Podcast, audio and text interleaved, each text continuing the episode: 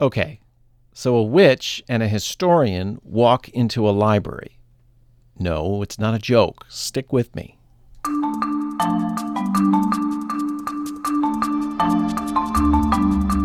From the Folger Shakespeare Library, this is Shakespeare Unlimited. I'm Michael Whitmore, the Folger's director. Actually, what I said a second ago is the plot point that kicks off a runaway series of best selling novels that are now getting their world premiere as a TV series. The All Souls trilogy follows Diana Bishop, a historian at Yale who has been hiding the fact that she is actually a witch. The All Souls trilogy was written by an old friend of the Folger, Deborah Harkness, who's been doing research here since her days as a graduate student. See, Deborah Harkness is not your standard historical fantasy novelist. She's a PhD teaching professor of history at the University of Southern California, who, in addition to her trilogy, has also written two books on science and magic in the early modern period. And it's her understanding of real people, like John Dee, Elizabeth I's astrologer, that makes her novels so rich. We had Deb into the studio recently to talk about all of this for a podcast we call Excellent Witchcraft. Deborah Harkness is interviewed by Barbara Bogaev. Now, you start uh, your book with this incident that actually happened to you in real life, I've read. Uh, and in, in the book, at least, a witch, your protagonist, Diana Bishop, she finds a lost manuscript at the Bodleian Library. And this manuscript magically opens and it's readable, but only for her. And it promises to hold the key to just the origin of all magical creatures and kind of all of life, it seems, sounds like. Uh, anyway, this discovery attracts the attention of other supernatural creatures uh, who've been searching for it. And you're off and running with the book. So, of course, your story, I assume, doesn't involve actual magic uh, or anything supernatural. But why don't you tell us what happened when you discovered this book of Soyga? The Book of Soyga basically what happened of course is is that it took a lot longer than it did in the book. I when i wrote my first draft of the discovery of witches it took her forever to find the forbidden book. I think like 120 pages. Oh and then your editor said no nope, my nope, editor nope, said um, let's start with her actually just finding the book. So the first thing i want to say is that of course for anybody who uses a library whether it's the folger or any other library you know that nothing is ever quite that instantaneous I had been there for the summer. It was just the summer after I had filed my PhD, which was the books of and library of John Dee, especially his magical books. And I went to the Bodleian for the summer and I was looking for a book by Al Kindi that Dee had probably owned. And I remember flipping through the catalog and I got to the ALs and in the upper corner it said Aldaraia Sive Soyga, which is Aldaraia or Soyga. I thought, no. So you recognize this, Yeah, because this it- was this was a long. It was a book. long lost book, considered by Dee scholars to be sort of like the missing link. So, in that way, it's very like the book that Diana finds. I called this book up thinking, I've just done my whole dissertation research. I would have found it by now. But I put in my call slip. Up came the book. I opened it up. I thought, oh my God, it's the book. You recognized it right away. Right away, there were signs that John Dee, it had passed through John Dee's hands. What was it? magical squares, magical formula. And I I wrote a note to one of the the keeper of rare books and I said, I think I found the book of Soyga. Could you look at this manuscript? It's in the hold. Went home, made dinner, went back the next day, and when I walked in, the gentleman standing behind the call desk said, The keeper would like to see you.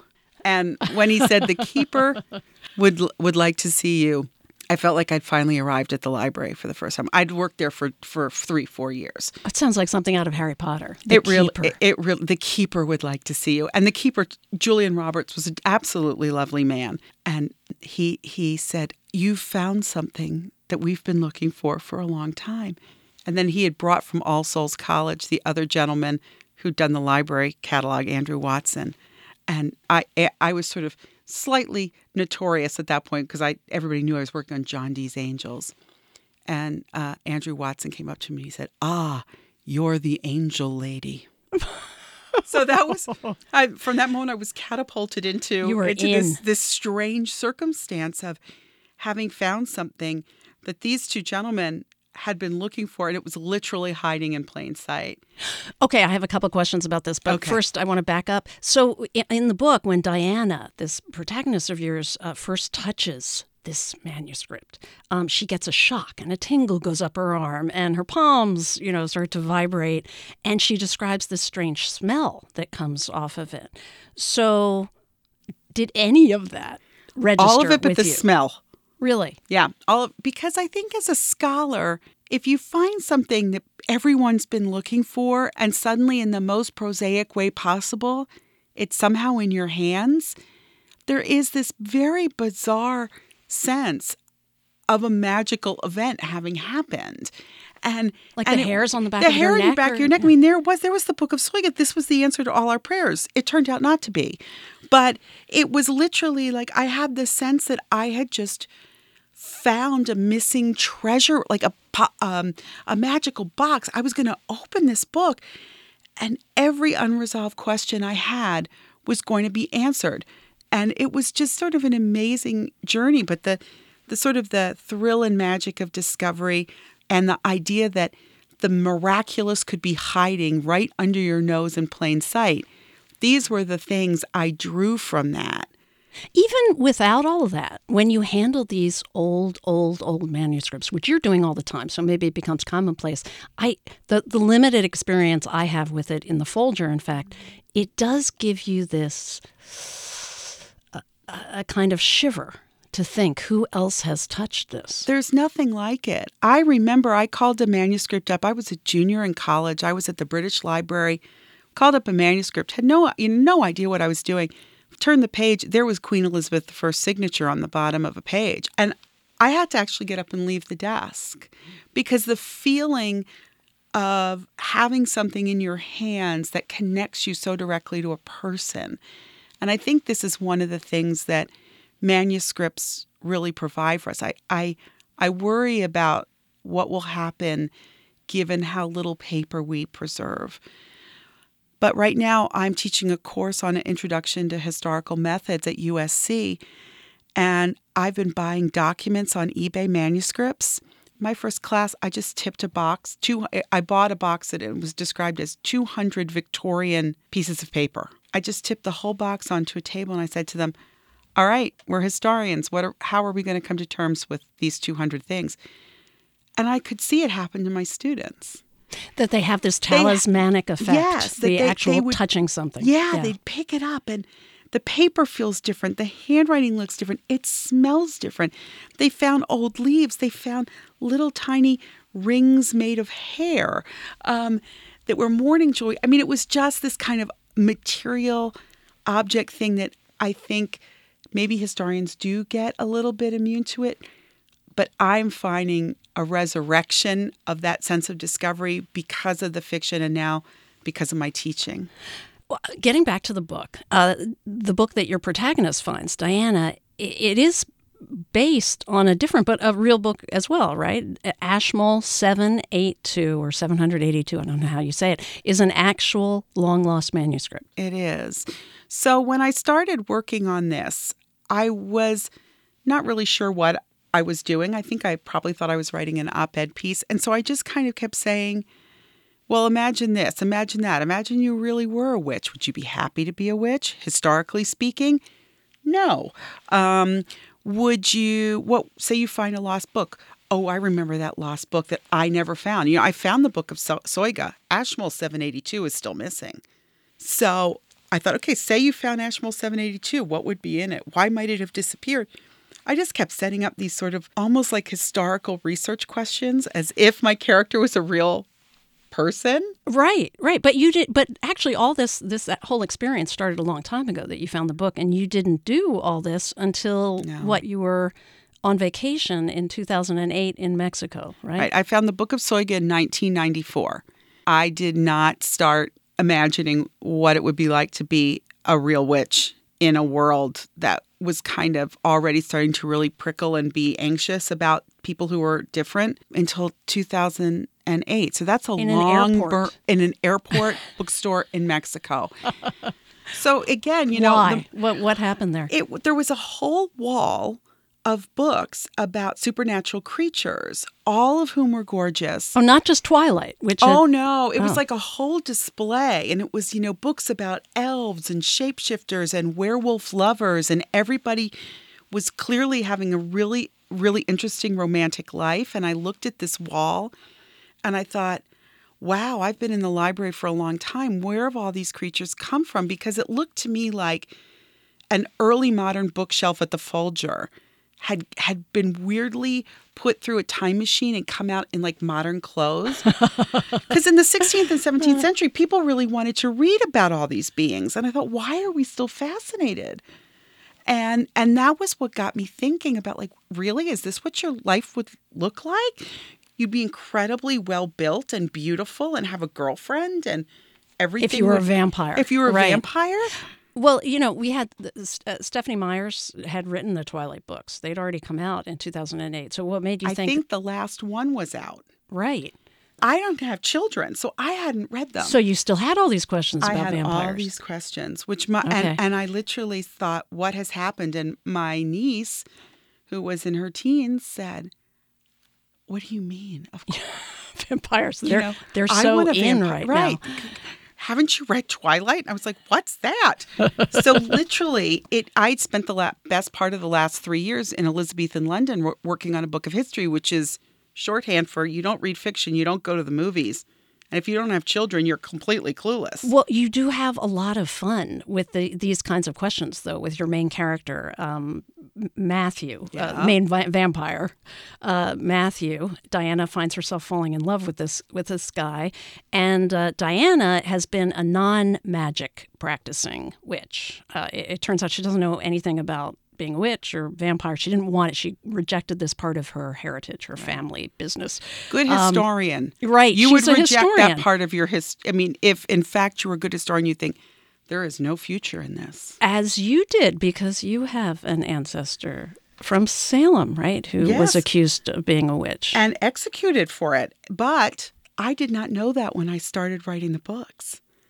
I've only discovered Oh. that in the last few years. Oh, that's crazy. That's very crazy. And you studied this material in magic. And my own genealogy, but it was down a little avenue of a family tree that I had never been down. So you are Diana. I mean, in some I, ways. I guess, and you know, it's so funny. I'm all of them, but certainly, I, there's it, it is a that has been one of the weirdest things actually. I I was absolutely adamant. I was like, I'm not descended from witches. I don't get that. I don't understand. Whatever. That's all fiction. And then two years ago, it turned out not to be fiction.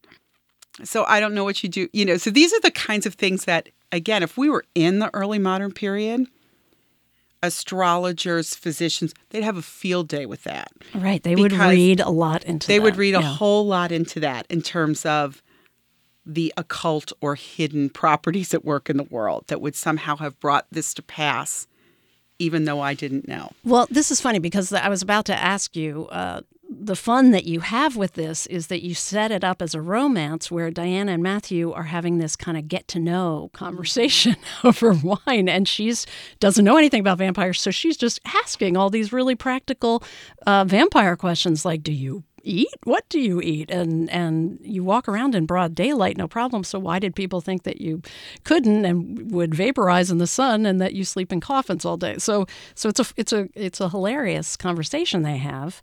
Um, and it made me wonder what answers did you unearth for why people did believe these things, or, or and especially in Shakespeare's day, what they believed uh, about vampires, why they believed it.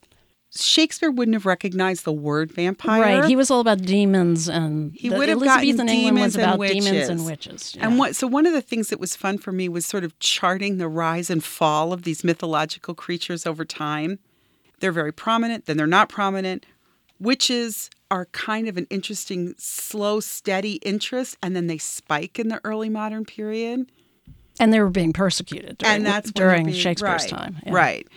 As a scholar, what I've always been interested in is is you know why would someone in Shakespeare's time have gone to an occult explanation for something?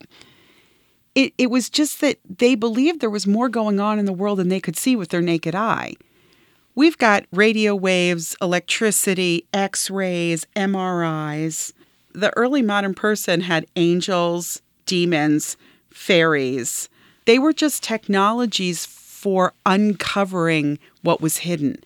So it's a the very similar sort of human impulse.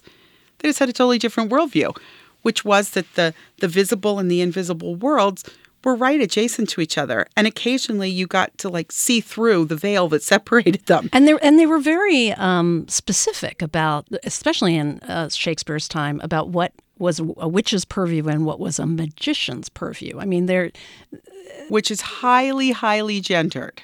Highly gendered, right? And mag- and witches dealt in herbs. For witches for one. dealt, dealt in herbs. Um, there's recipes, def- recipes, akin to cooking, uh, mm. and and also akin to medicine because the lines that separate a recipe for a cake and a recipe for a magical biscuit are very close. And if you think about a witch's cauldron, actually, the idea that a woman could take a very few ingredients and tending that pot feed a family of eight for an entire week there's something a little magical in that. So it's not surprising to see this witch's cauldron as one of the iconic symbols.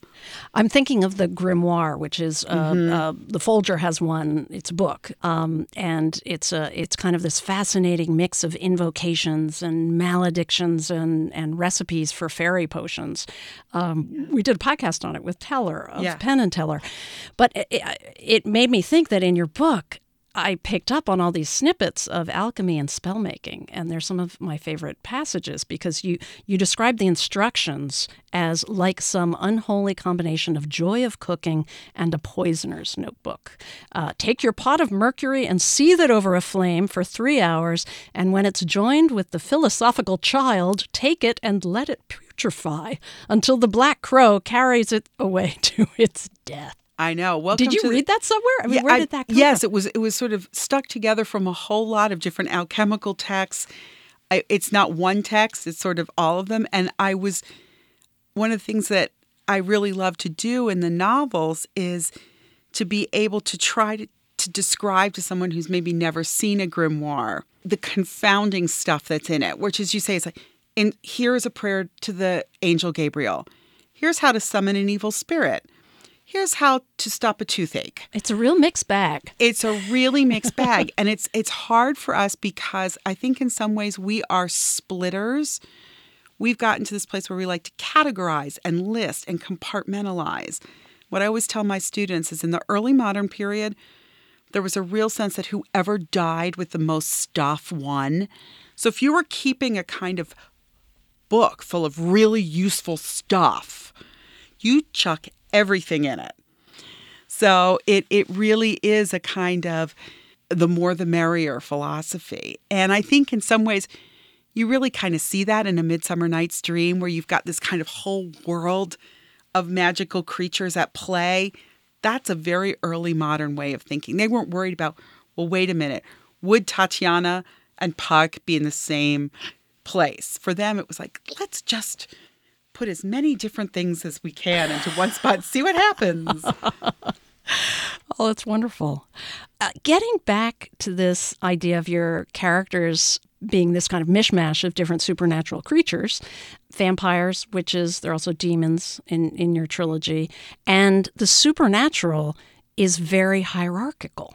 They don't mix, and at least according to the witches, they were they were the top of the order. The demons are like these perpetual teenagers, you say, you write. They're the criminal underclass, and vampires are lower than cats and dogs. And actually humans are kind of not even in the order. They're just like irrelevant except that they persecute the others.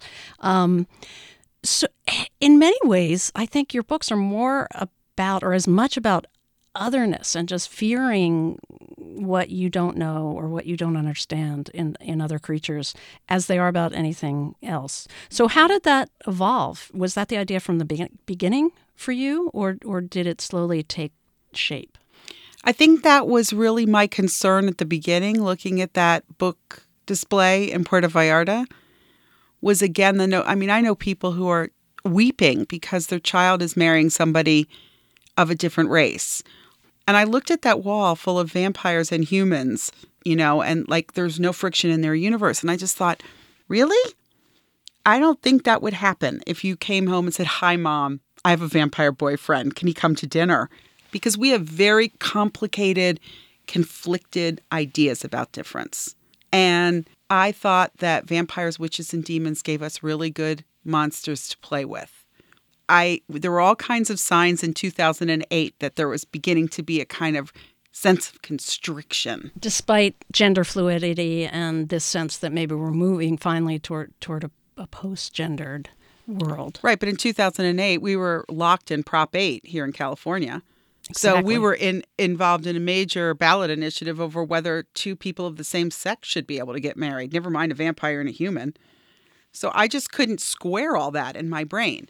That's really interesting because there is, of course, this a whole feminist history uh, about witches uh, as an anti-woman movement. So, what do you think of that interpretation as a as a historian, given this broader analysis or, or viewpoint that we're we're talking about about otherness? Is it simplistic to see the persecution of witches as as gendered? I don't think it's that I think there's truth in it, but I don't think that explains the whole story.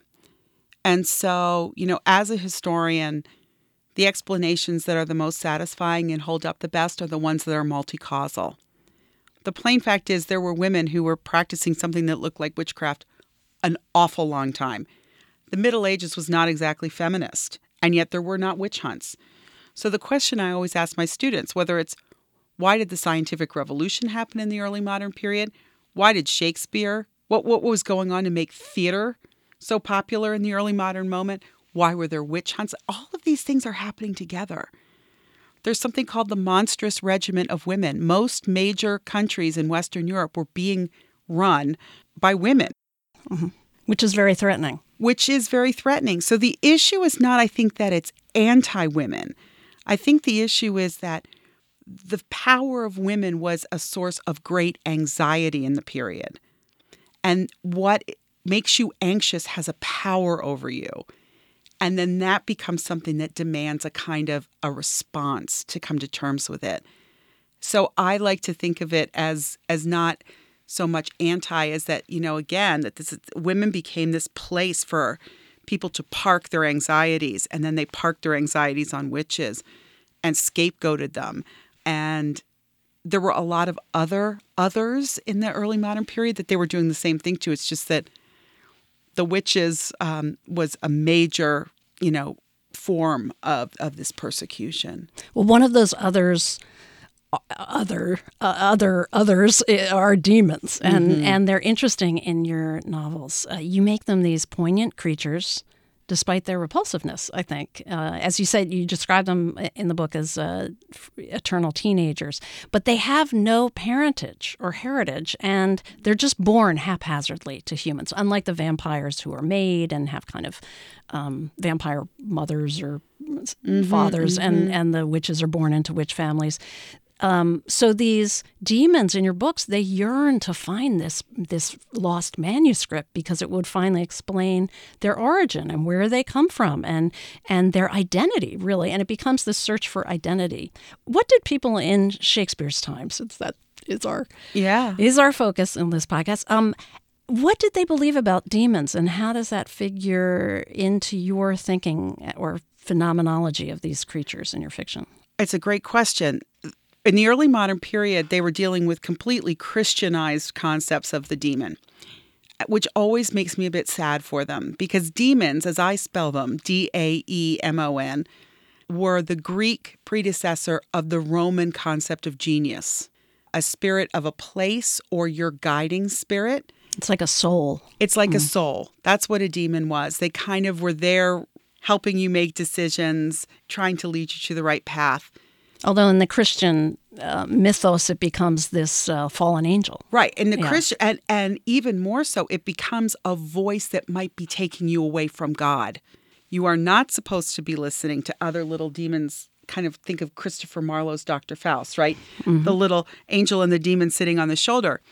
So I kind of wanted to rehabilitate them back to that Greek and Roman origins before they became the naughty, dangerous voice that the Christians didn't want you to listen to if you were a recently converted pagan. Huh.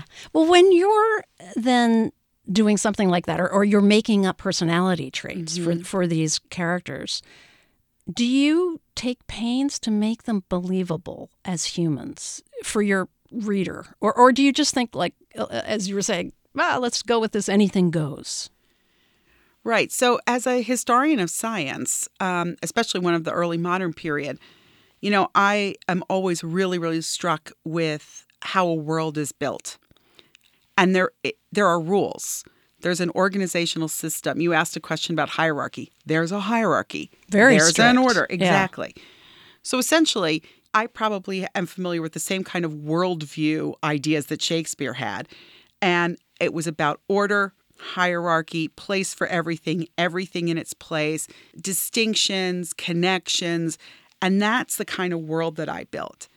At the same time, in the early modern period, in Shakespeare's day, they believed absolutely in these supernatural and preternatural creatures.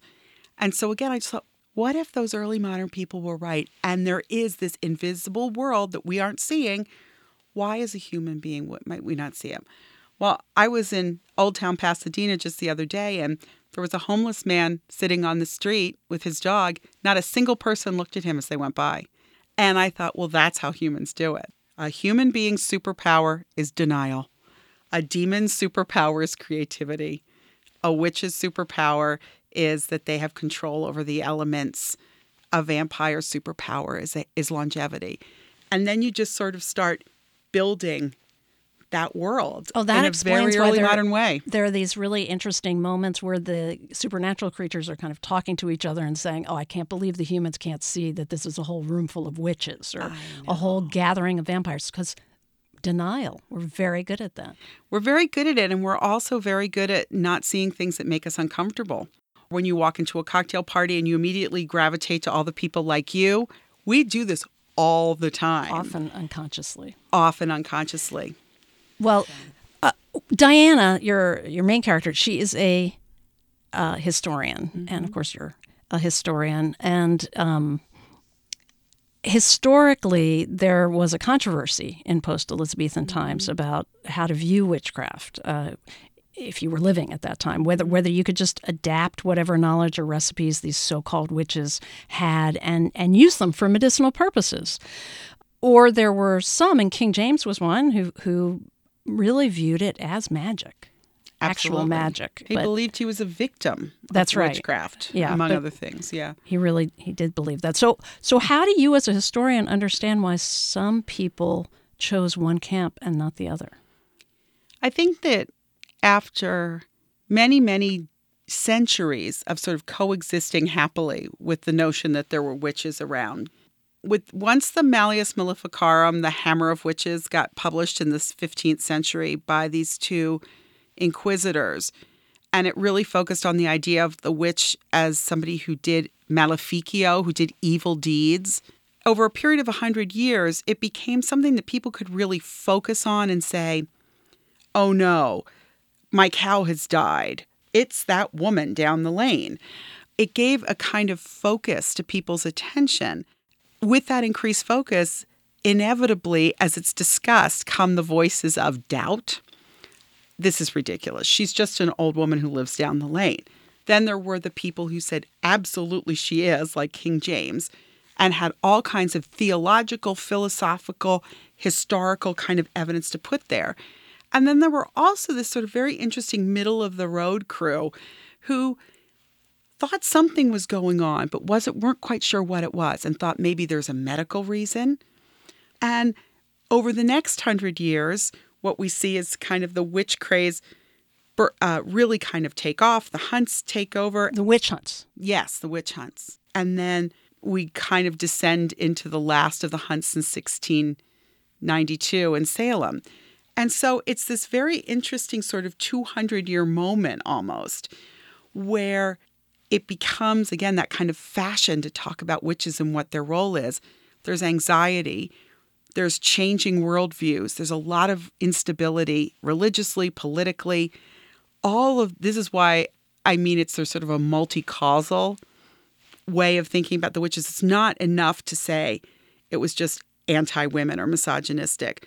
There's something that's like a perfect storm of ingredients that makes it all happen. And and I think that with that kind of attention, the whole worldview begins to crumble under the pressure, right? There's so many cases, so many accusations, so much new data being put in the system. You're bound to get the this is all made this is nothing is happening. The extremes. Right. Get the- Polarity. the skepticism, the true believers, and the people in the middle who kind of can't decide which way to go. I don't think I'm the only one who's listening to you talk about this and, and equating it to our modern day situation. I mean, at that time, science and magic were indistinguishable, really, right? And now it makes me question what a historian of your period makes of the moment that we're in now politically, uh, when many people they don't trust scientific evidence about things like global climate change, and they treat science more like myth making or religion or politics rather than fact based knowledge. We're in a weirdly early modern moment. We're in a weirdly Shakespearean moment, I think, where people are having all of the things they thought they knew about the world and how it operated upended. What happens historically in a moment like that is people look for somebody to blame. They begin to fear things they don't understand. They fear people who aren't like them, all of which we see. And it, it makes us somebody who's a historian of the 16th century say, what can we learn from this earlier moment about what happens when we go out and exterminate a group of people, as we did people accused of witchcraft, because we're uncomfortable? And every time I turn on the news, I think, there, there we are. We're doing it here. We're doing it here.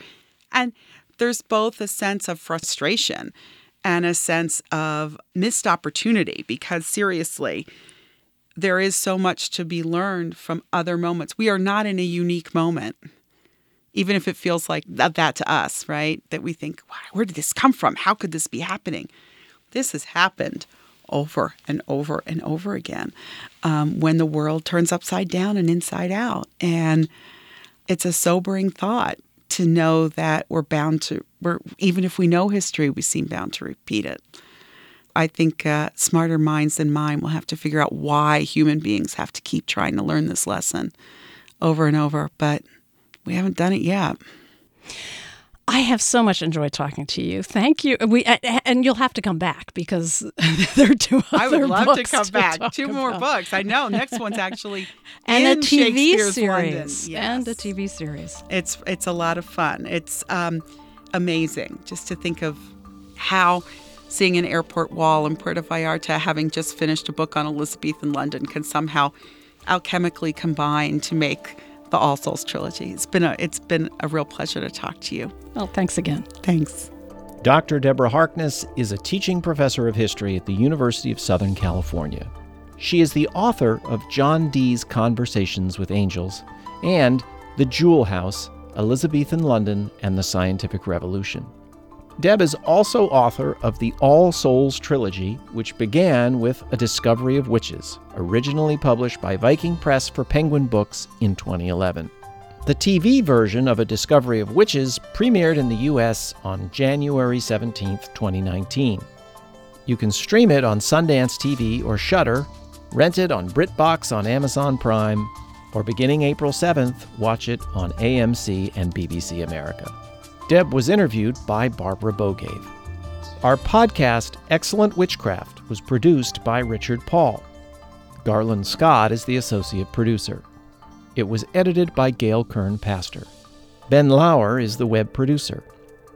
We had technical help from Sean Corey Campbell and Bianca Ramirez at KPCC Public Radio in Pasadena, California. You've been enjoying Shakespeare Unlimited for a long time. Now's the time for you to review it.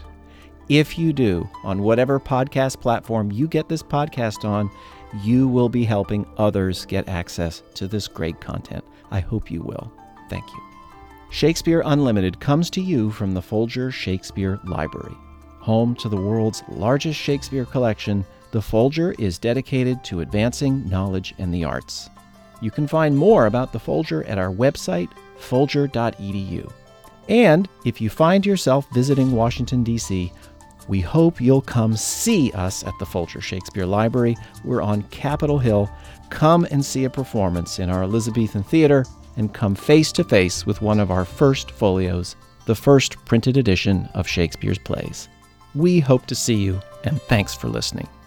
For the Folger Shakespeare Library, I'm Folger Director Michael Witmore.